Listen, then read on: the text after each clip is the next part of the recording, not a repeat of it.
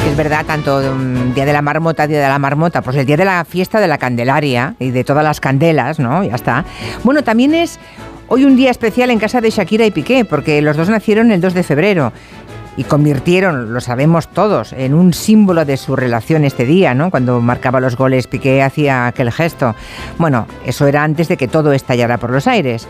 Y se preguntarán, ¿y esto qué viene? ¿Qué, ¿Por qué nos cuenta esto? Es que hoy queremos dedicarle el gabinete a otra historia de engaño y traición amorosa. Verán, resulta que hace unos días un medio catalán, que se llama La Directa, destapó el caso de un policía nacional que durante años estuvo infiltrado como espía en diferentes espacios políticos, eh, dicen espacios políticos anarquistas, es la versión oficial, ¿no?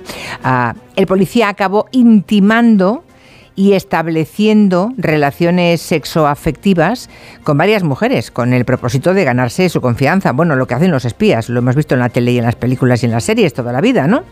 Ahora, cinco de ellas han interpuesto una querella contra la gente. Eh, dicen que, bueno, le acusan de un delito contra su integridad moral, revelación de secretos, incluso de abusos sexuales.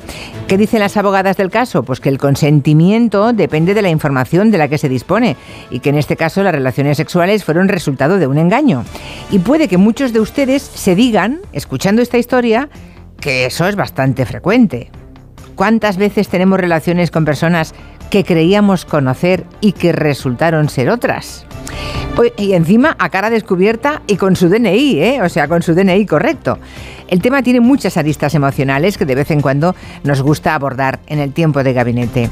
A ver cómo disertan sobre el engaño, la decepción y el despecho Elisa Beni, Javier Gallego y Julio Leonard. Y a ver en qué creen que puede eh, quedar finalmente esas acusaciones de las jóvenes engañadas contra el Policía Nacional infiltrado.